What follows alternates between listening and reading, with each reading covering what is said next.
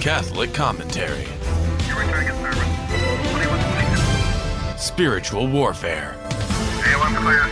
Stay ready so you don't have to get ready.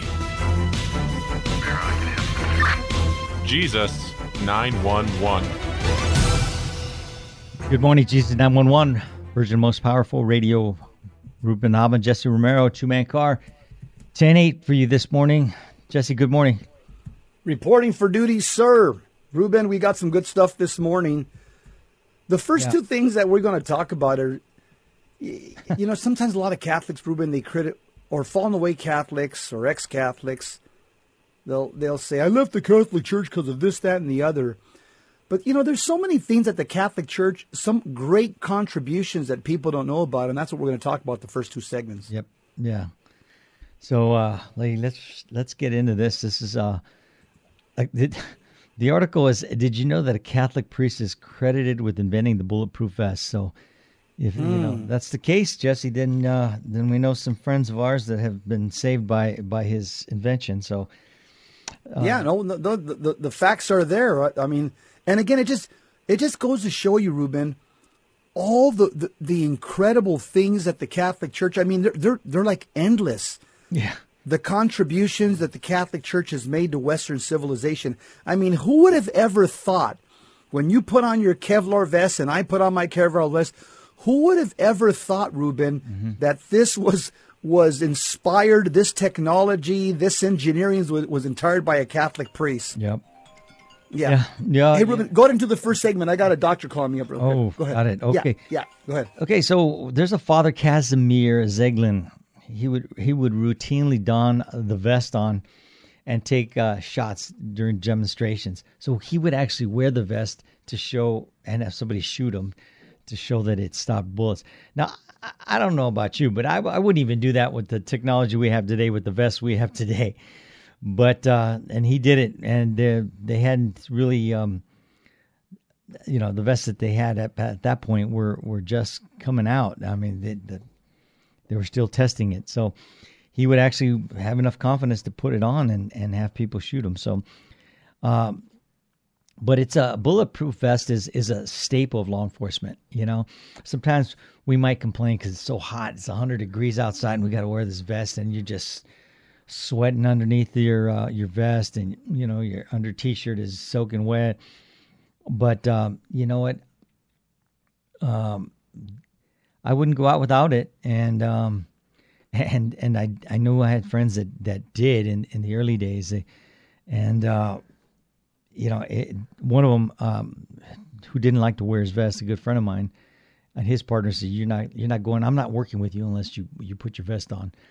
And that night, the they took rounds from a sh- they were they were in a shooting, and. Uh, the the vest saved his life, and it was uh, from a uh, like an AK forty seven type round, and uh, it it wouldn't have saved him uh, for the fact that it was it it hit off the top of the roof and was tumbling, so it it slowed the velocity down, but it still hit the the trauma plate sideways and indented it into his you know his chest, knocked him down, hurt him. His, his chest was completely uh, bruised and but uh, it saved his life. So thank you, Father Casimir Zeglen, for that. Um, so while the modern vests bear little resemblance to the earliest prototypes, their function remains the same to save lives. And um, what many people don't realize, however, is that the lives that have been saved can can be credited, at least in part, to this Catholic priest. And uh, it was the dawn of the 20, 20th century. Guns were everywhere. The mechaniz- mechanization of the Industrial Revolution made firearms more accessible than ever, and, and many adults carried them regularly. And as one might expect, increased access to guns meant a similar increase in gun violence. Uh, while not the Wild West, there were quite a few attempted assassinations of public figures. In, in fact, in Chicago, the uh, mayor, Carter Harry, Henry Harrison, was shot and killed in his own home. So uh, this sent uh, Chicago's political climate into an uproar and left many citizens unsettled. It was then that an unlikely hero emerged in the form of a Catholic priest. Father Casimir Zeglen of St. Stanislaus Roman Catholic Church had already been developing an article of clothing that could stop high velocity projectiles in their tracks. With the assassination of Harrison, however, he began to devote himself to crafting body armor. Uh, Jess, Jess, you want to take it from there? Uh, go ahead, Ruben. Yeah. I'm just uh, yeah. Okay, I'm just following along here. Got it. So, um, so according to the cult of Mac, Father Zeglen began experimenting with textiles. The early years were slow going, with little results found in in his cloth made from moss hair and steel shavings. It wasn't until he discovered a medical report from 19 or 1887 that true progress was made. The coroner had found that a silk handkerchief slowed the movement of a bullet through a man's pocket. Wow. Let me pick it up from there. Yeah. Excited by the possibilities, Father Zeglen switched his focus towards silk when he found his success. It took years of testing, but by 1897 he had perfected his bulletproof vest and applied for a patent. At this point, the vest was made of layers of linen, wool, and, si- and silk. It would do for the low caliber pistols of the era. But the design needed to add a steel plate to protect against high caliber rifles. The design was refined, was further refined, and I don't know what's happening here with our. Uh, Technology. Yeah, I- something's happened here. I we'll, hear- we'll- we can yeah, we'll just yeah, we'll just work work through it. The design was further refined when the father Zeglen teamed with Jan Szczepanik, also called the Polish uh, Edison. Yeah. Szczepanik helped take the vest to new heights, even going so far as to create an automated production line to manufacture them. The pair eventually parted ways, but Father Zeglen took his newfound knowledge back to the States to seek investors. Uh, and so it says here, next article, dangerous demonstrations. Check this out. NPR featured a 1902 article from the Brooklyn Eagle, which reports on the vest in a demonstration by Father Zeglen in Montauk, New York.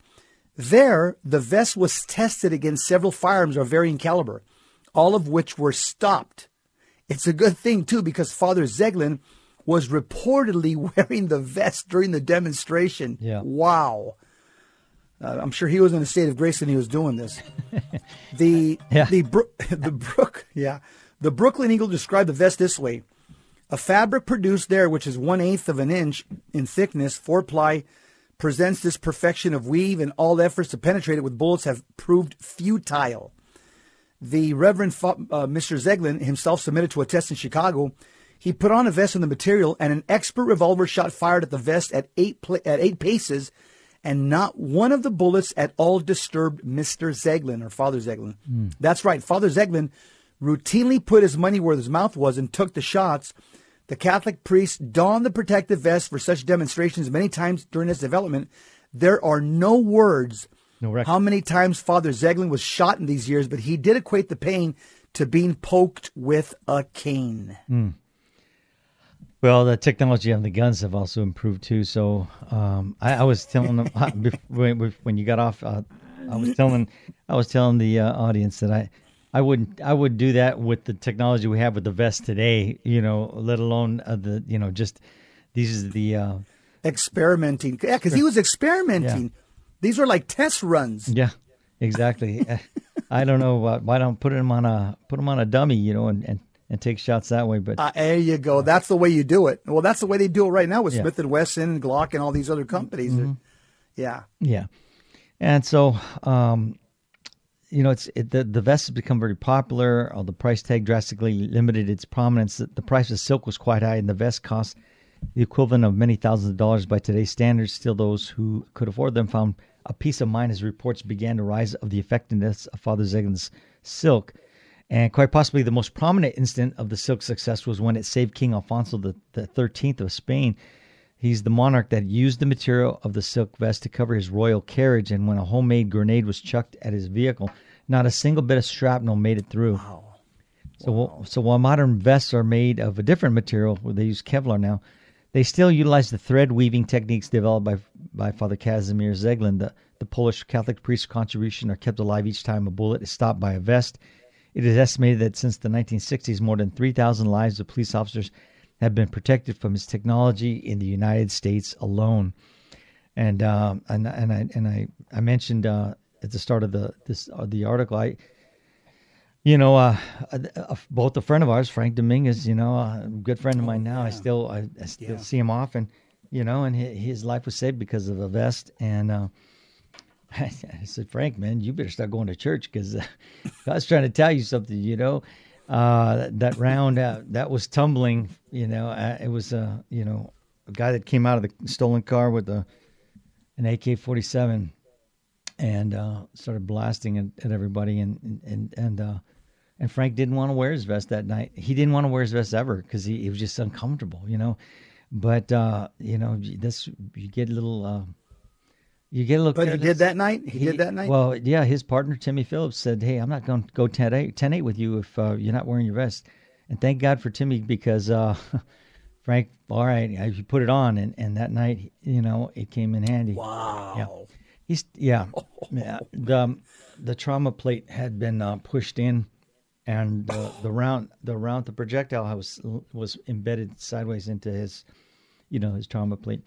Now, yeah, they are uncomfortable, and then having used um, entry vests to to do to do you know my search warrants, we had a, Even more uncomfortable. yeah, we had a, a a bigger vest, and the old ones had these uh, big, you know, big heavy trauma plates on them, because you know they're they're trying to stop heavier caliber, you know, rounds, like perhaps a rifle or something. So, um, praise God for Father. Uh, Amen. Ruben, I'll tell you th- this this priest. Uh, it goes to show you how ordained, how God ordained uh, law enforcement is. You got a Catholic priest that invented the first vest. Saint Michael is the patron saint of policemen, uh, and God says in Matthew five eight, "Blessed are the peacemakers; they shall be called the children of God." Yep. Law enforcement is a divinely, uh, is a, uh, it, it's a divine vocation. yep. Coming up next, we're going to talk about beer.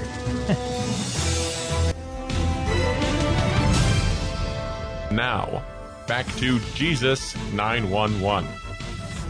If this call is not an emergency, dial 888 526 2151.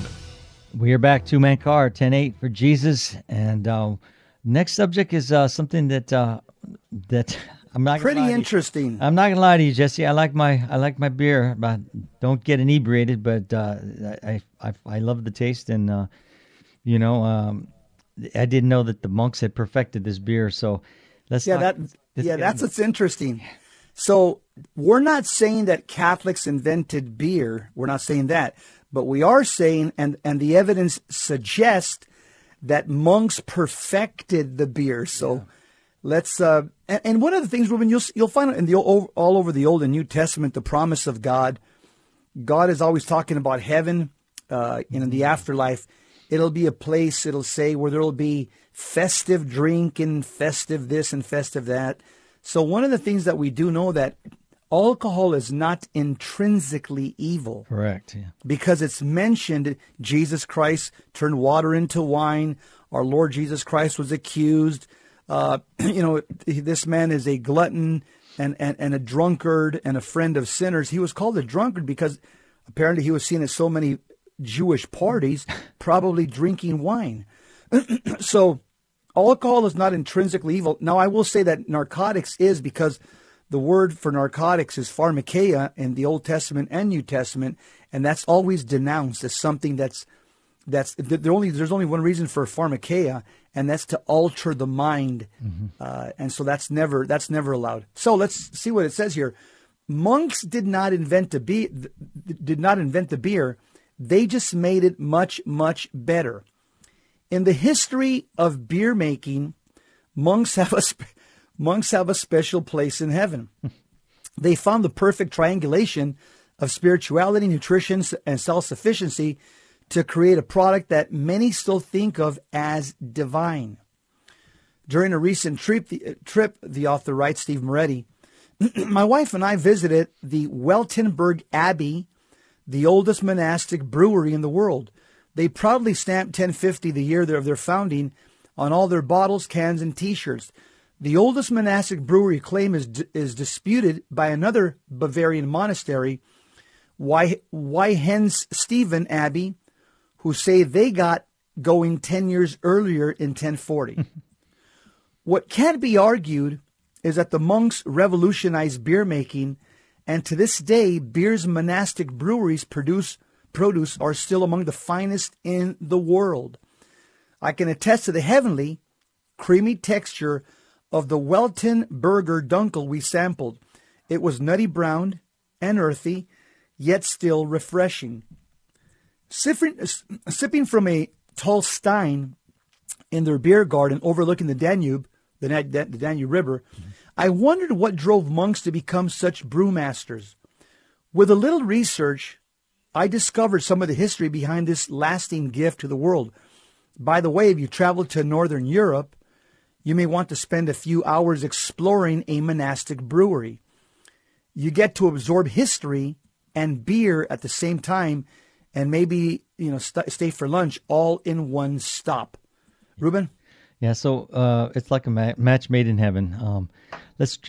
So the uh, the author says, let's travel back about 600 A.D. You're a monk devoted to a life of monastic living, hidden away from the hustle and bustle of medi- medieval temptations. You and your companions follow the rules of Saint Benedict. One of them states that to become a true monk, you must live by the work of your own hands. You must also donate to the poor through the fruits of your labor and provide traveling pilgrims with food and drink. Before long, you realize that brewing beer will provide a means to live by St. Benedict's rules. You consider this while you and your fellow monks down four liters of beer each day for nutrition, of course, as a supplement during long periods of fasting. Monks believe you must donate to the poor through the fruits of your labors and provide pil- traveling pilgrims with food and drink. So, in the Middle Ages, beer was consumed widely across Europe. Some things never change. And back then, beer was safer to drink than water stored in containers, but often not much better. Beer was made by women with whatever leftover food could be found in the house. It often turned rancid. So monastic monks saw great possibilities in a product that they could make themselves. They would help sustain them, could be sold to travelers, and could also offer to those most in need of nourishment. But first, they would have to take brewing to a higher level than was known in the Middle Ages with a fervor even St. Benedict would bless. They began to experiment with beer making, keeping detailed journals of what they did and did not work, what did and did not work. And uh, one thing I heard constantly in Germany and Austria was that beer is liquid, liquid bread. Monks knew this instinctively, even if they didn't have precise knowledge of its many health benefits.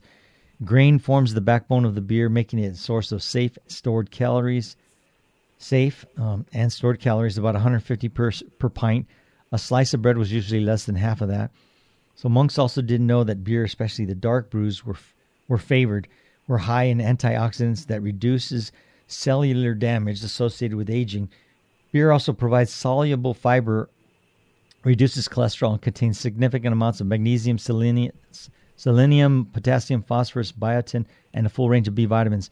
Given the limited variety of fresh foods at this point in history, beer provided a healthy year uh, a, year found supplement. I, I never knew all that.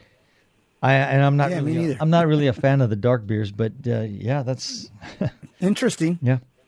Ruben, it's uh, it's interesting uh, that I mean he's talking in this article things that I never knew about. There, there's some uh, vitamins and some medical benefits. It does say in the Bible, not about beer, obviously, but about wine. In 1 Timothy five twenty three, it does say, "Drink a little wine for the sake of your stomach." So apparently, uh, even Saint Paul back in the day, they understood that wine had some medical properties to it. Yeah. But the article goes on to say, "Blessed innovations in beer making, step by step." Monks improved the art of beer brewing. They added wild hops to their mash to help balance the sweet flavors of the malt and, more importantly, to better preserve the beer. the hops also gave their brews a, fir- a thirst quenching bitterness. Beer drinkers the world over can vouch for this. Give me anything on a really hot day as long as it's a cold beer. Hmm. Monks also introduced a fastidious level of sanitary practices to their beer making that was uncommon in the 11th century. They developed detailed regulations for everything from brewing to labeling and storage. They also made other brewing innovations. Monks discovered they could run water through mash to get beer with various alcohol levels. They sold the highest concentration, 5% alcohol, no travelers. They drank the second run, 2.5% alcohol themselves. And finally, they squeezed the third run through the mash, produced beer for the poor and destitute with less than 1% alcohol concentration. Still healthy and beneficial, but not as much fun at breakfast. Monks are also credited with coming up with the idea of, lo- of lagering or cold store or cold storing beer for better flavor, which in turn led to pale, clean tasting pilsners and a thousand TV commercials. Fast forward almost 600 years, and monks are still making beer, with some of their brews regarded as the best in the world. They also find talking about about the beer they make can uh, they make can lead to deeper conversations of a spiritual nature with visitors to the monastery. Uh, so it's saying here that the, that the monks and beer are a match made in heaven. Yeah, and you know if that that wasn't enough, the, the Catholic Church has um, patron saints, five patron saints of beer. Wow. Um, yeah. So uh, Saint Arnulf of Metz, he quotes quoted as saying, "From man's sweat and God's love, beer came into the world." Hmm. Um, the blessed brew is one of the life's great enjoyments and an incontrovertible sign of God's love for us.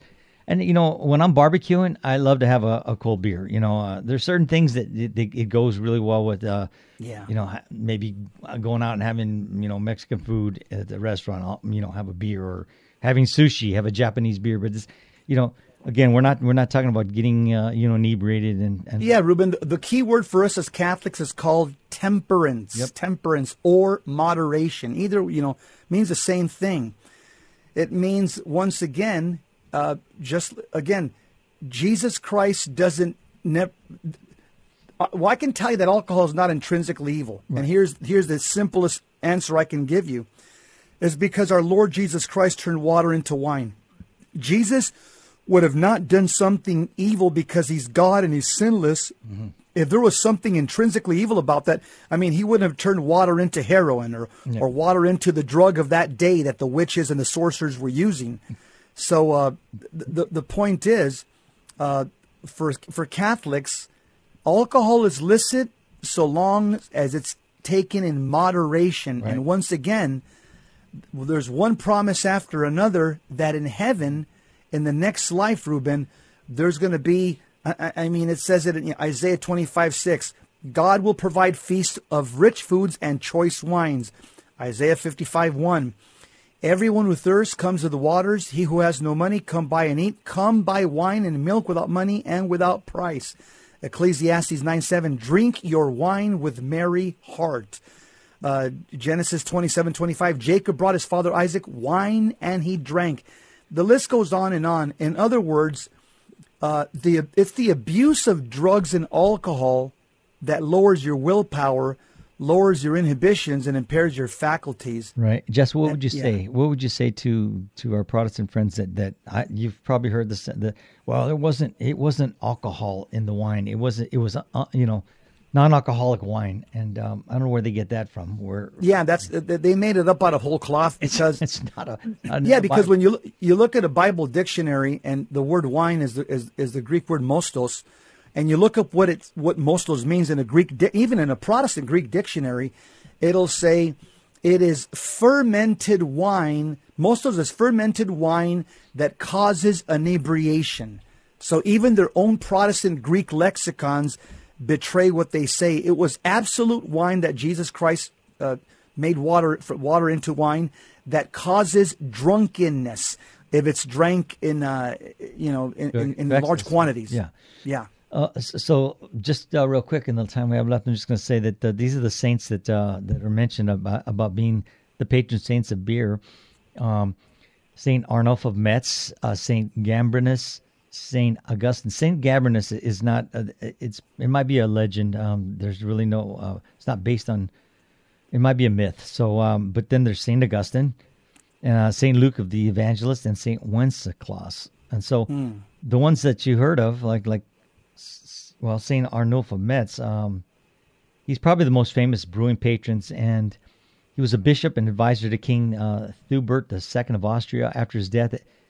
Um, in uh, Remiremont Abbey, parishioners from his former diocese of Metz have, who already venerated him as a saint, went to recover his body. The journey was during a particular hot part of the year, and the travelers were ready to faint of thirst. One of the parishioners, by the name of Duke Nodo, cried out, quote, By his powerful intercession, the blessed Arnold will bring us what we lack, end quote. Miraculously, their supply of beer was replenished and lasted until they returned home.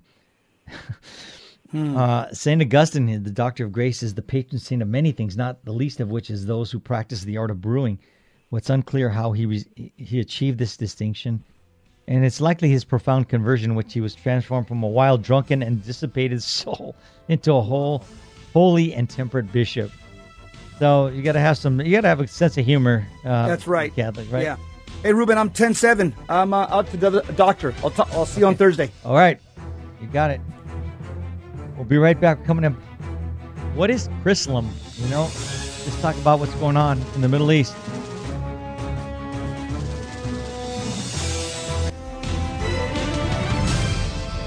Now, back to Jesus 911. If this call is not an emergency, dial 888 526 2151. We are back. Jesus nine one one. Uh, we I'm a I'm a king car now. Jesse had a, a, doctor's appointment, so he won't be joining us for the second half of the show.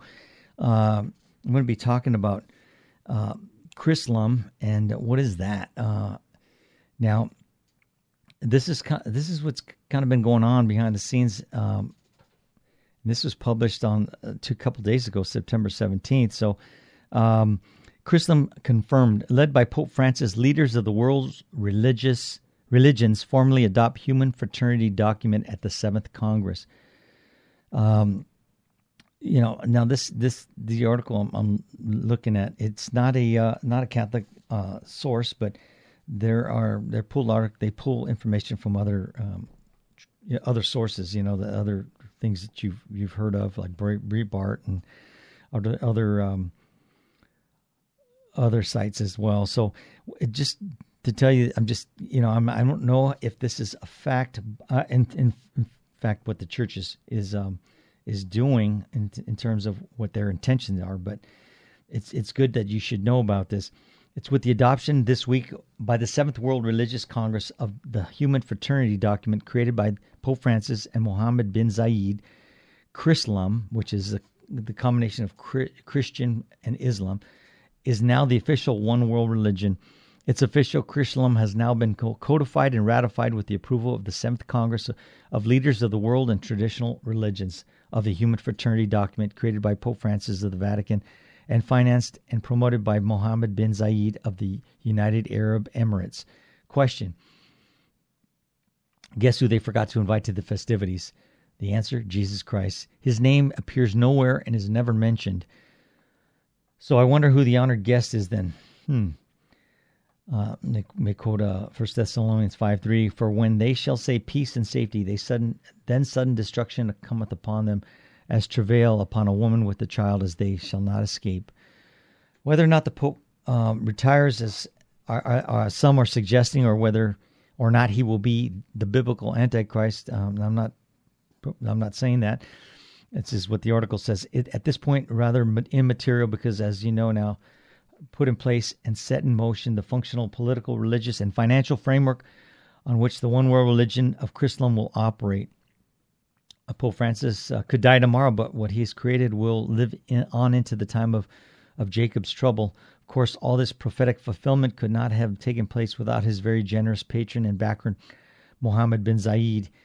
Is he the prince of the covenant? Time will tell. But man, oh man, this is a this is a giant pun intended step forward. We warned you for for the past you know thirteen years. Chrislam was coming, and we know uh, we've we've we know who the the Pope has been entertaining at um, at the Vatican. You know, like Klaus Schwab and some of these globalists. You know, he's he's had Nancy Pelosi there a few times, and and uh, President Biden and um, you know, he has uh, some really uh, anti-Catholic uh, people that he's entertaining there, and you got to scratch your head and say, "What's going on?" Uh, and now he's he's got uh, this um, th- this church that's being built out there in uh, the United Arab Emirates in Dubai, and um, the Abrahamic um, house, and it's it's the the three world religions, you know, that are coming together the Jews, the the Christians, and the Muslims, and uh, apparently they're going to be able to pray together. Now we know our faith doesn't allow us to pray with you know non Catholics, um, so uh, what what he's doing here is is you know you've got to ask yourself you know why. Uh, from the Emirates News. This is from right from the Arab Emirates News. The world religious leader today adopted the human fraternity document signed by His Eminence, the Grand Imam of Al Azhar and Chairman of the Muslim Council of Elders, Dr. Ahmed El Tayeb, and His Holiness Pope Francis of the Catholic Church in Abu Dhabi in 2019. This came during the seventh Congress of Leaders of World and Traditional Religions, which concluded on Thursday. These are some of the highlights from the Seventh World Congress of Religions. So these are the bullet points. We note that pluralism in terms of differences in skin color, gender, race, language, and culture are expressions of the wisdom of God in creation. Religious diversity is permitted by God, and therefore any coercion to a particular religion and religious doctrine is unacceptable.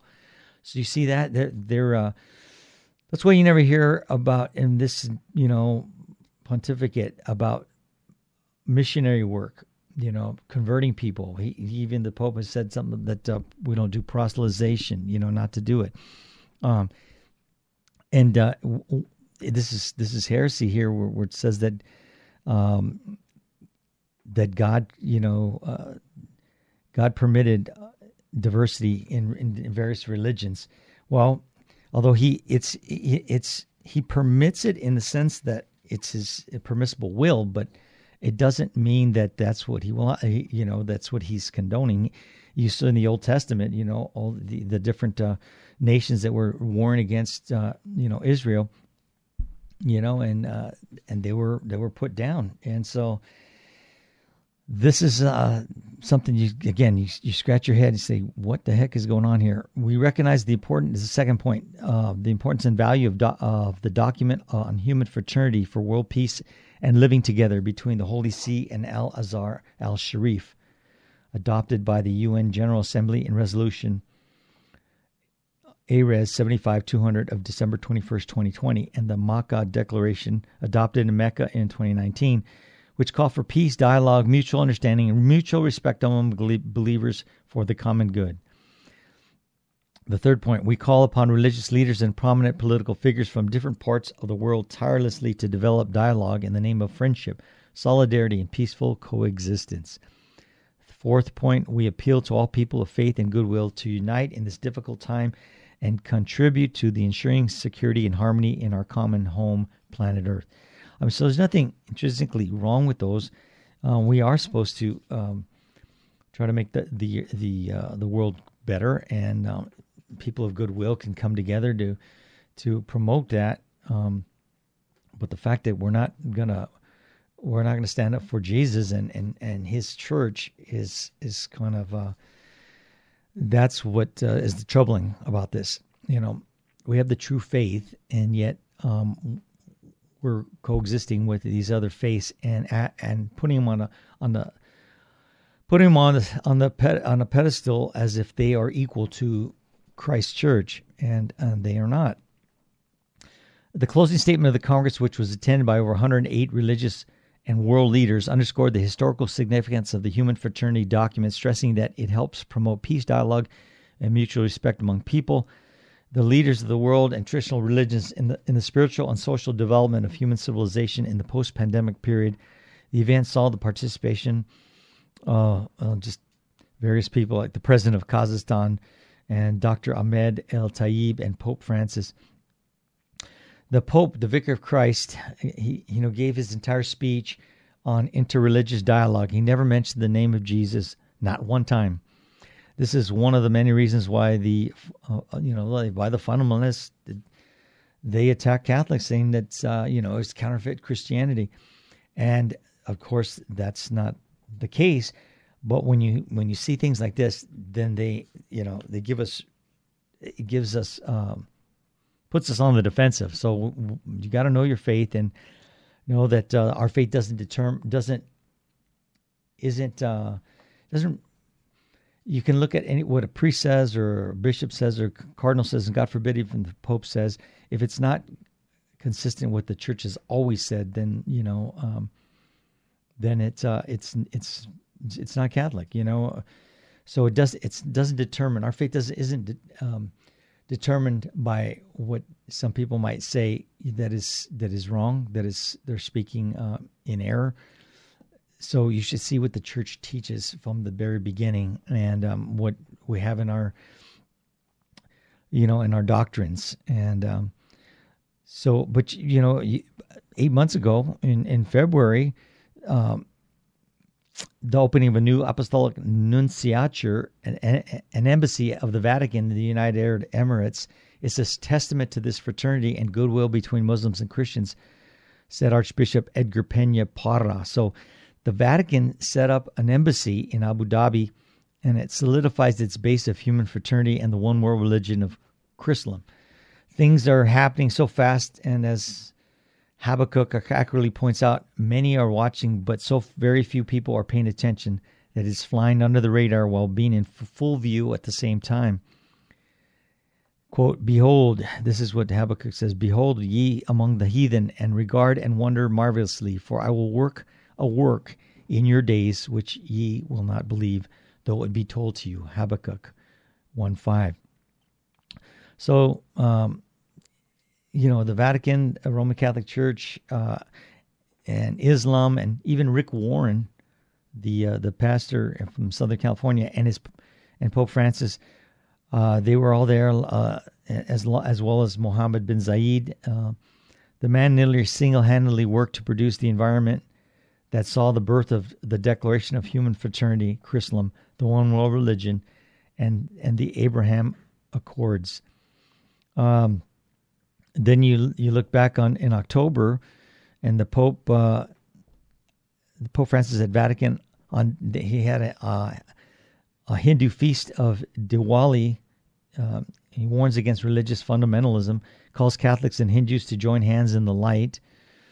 Um, then uh, you, you, look back on December of 2021, the Grand Imam Al Azhar Ahmed El Tayeb plans major major Chrislam update with Vatican ahead of the 2022 opening of the Abrahamic Family House. So all these things are going on, and uh, you know, th- this is this is why you you have to know your faith because you cannot follow. You know, you you you just can't follow some of the, the leaders that are, are pushing these things because you can't say, well, look at he's uh, he's infallible, so you know he must be correct. He's only infallible when he's you know he's speaking to us on faith and morals from the chair Peter. We respect the office. We pray for him and uh, pray for our bishops. Uh, this is going on, and um, I just want to make you aware. You know, so okay, coming up, what are what's an Ember Day? you know, tomorrow uh, is an Ember Day, so let's talk about it.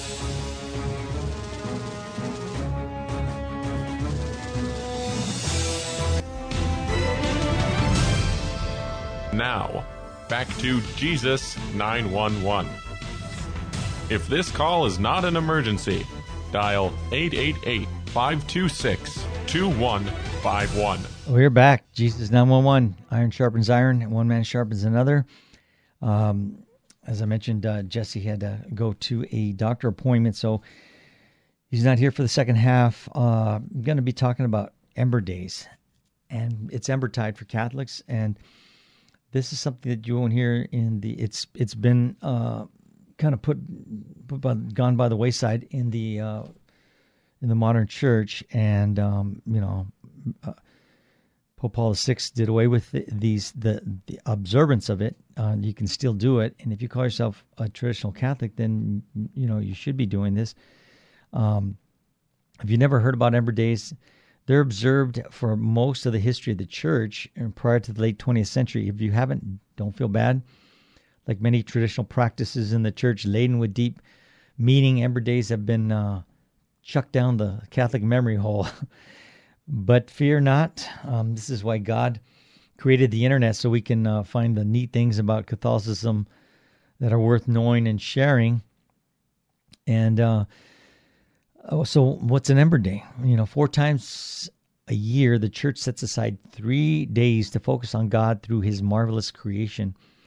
Um, the, these quarterly periods they take place around the beginnings of the of the four natural seasons. Um, St. John Chrysostom says that uh, I like, he says, like some virgins dancing in a circle, succeed one another with the happiest harmony. And uh, he says, four, well, these four times are each kept on a successive Wednesday, Friday, and Saturday, and are known as Ember Days or Quatuor Tempora in Latin. Um, the the first of these four times comes in winter, because remember the Catholic calendar starts in Advent. Uh, so winter after the feast of Saint Lucy. The second comes in the spring, the week after Ash Wednesday. The third comes in summer after Pentecost Sunday, or some people know it as Whit Sunday. And the last comes in autumn after Holy Cross Day.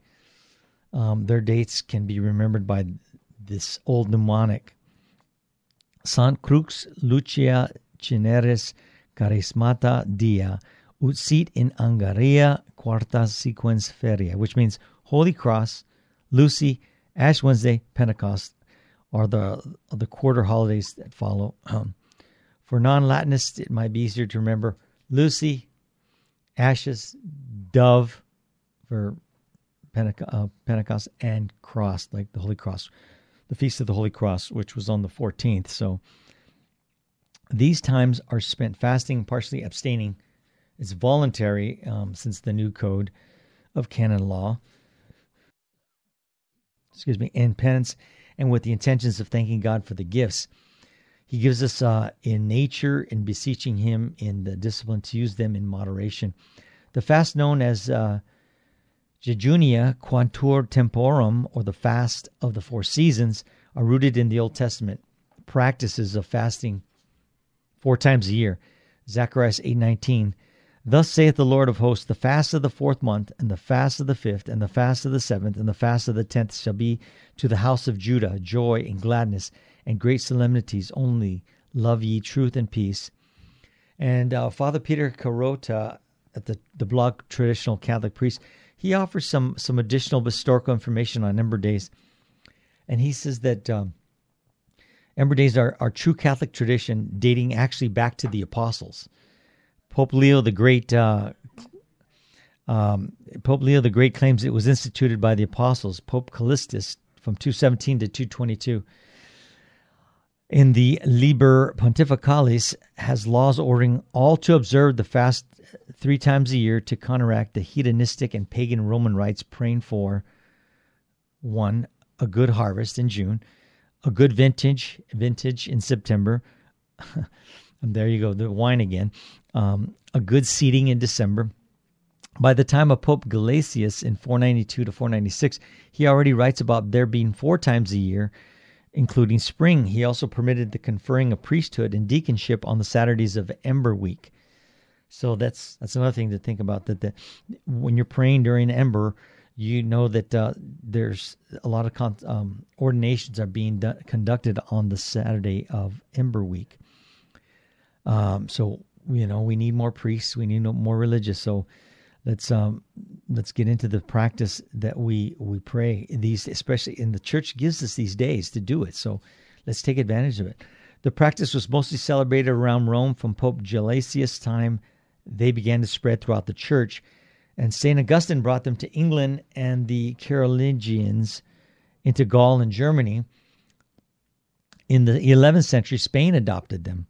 And it wasn't until Pope Gregory VII, from 1073 to 1085, that these Ember Days were prescribed for the whole Catholic Church as days of fast and abstinence. He places he placed these four mini Lents consisting of three days: Wednesday, Friday, Saturday, and uh, I've already given you the the the times.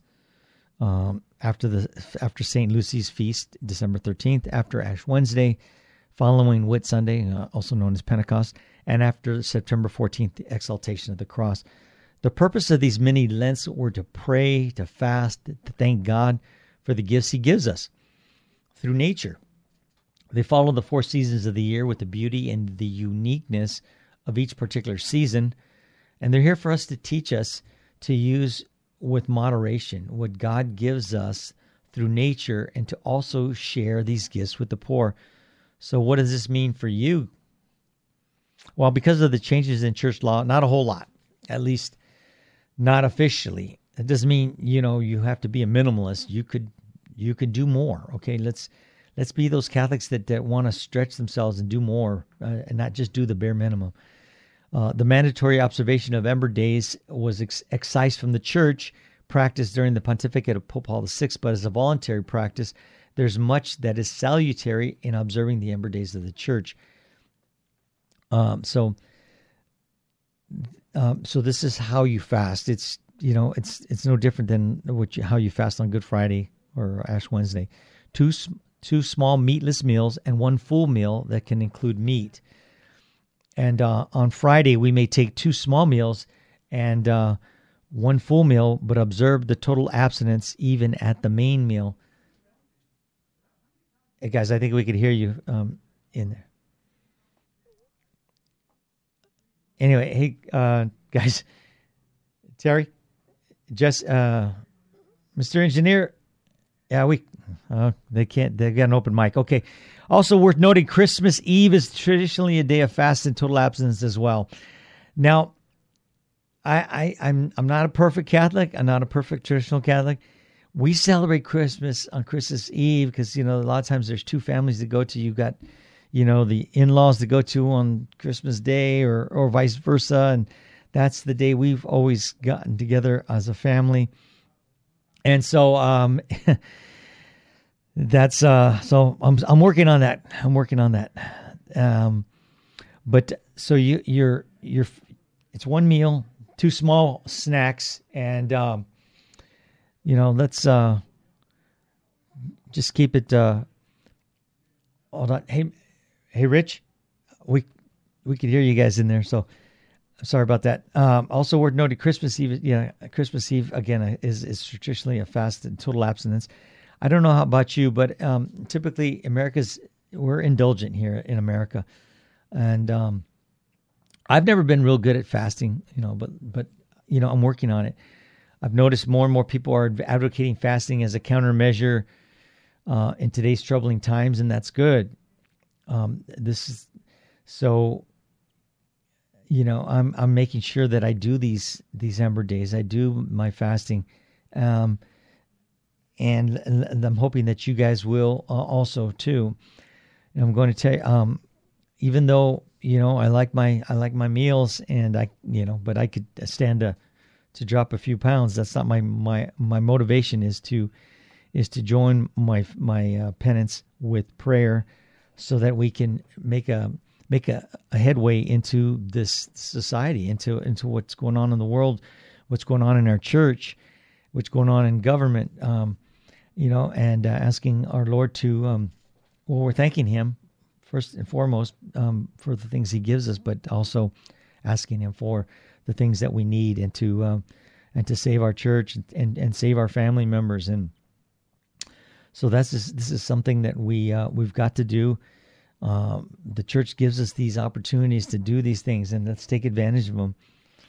Um, so to say nothing about making reparations for the um, increasingly hostile darkness of the world, steeped in its own sins, so fasting isn't going to get easier at some point in the future when when I get holier. You know, in fact, I'm guessing the latter isn't going to happen until I master the former.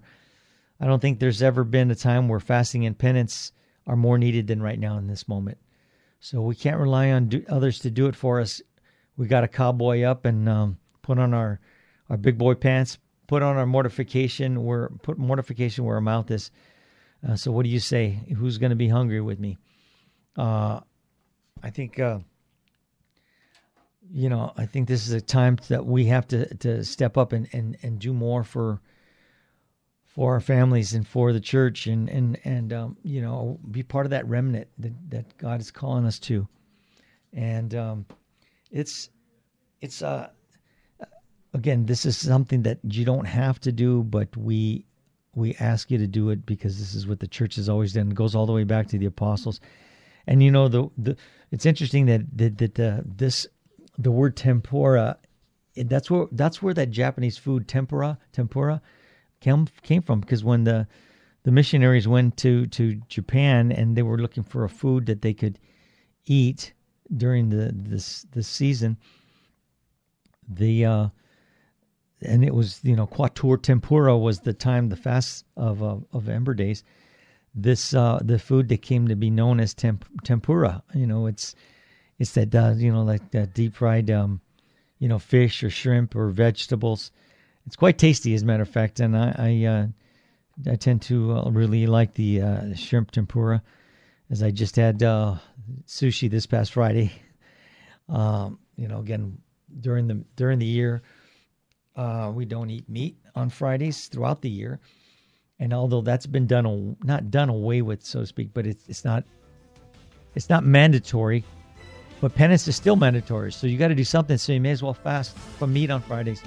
And now we have uh, three days this week that we can do it as well. So let's step up. Let's uh, let's let's put on our big boy pants and and let's do it. And uh, you know, be an example to your family. And uh, you know, and pray, pray, pray, and, and uh, don't give up. Okay, so you've been listening to Jesus nine one one, and uh, you know, hopefully you learned something. I did when I looked at these things. So if you like what you hear, share it, and uh, stay tuned for Hands On Apologetics with Gary Michuta from the Midwest Command Center. Uh, we'll be back on Thursday. I guess we will be back tomorrow. God bless you. Keep the faith or 10, 10 7 EOW.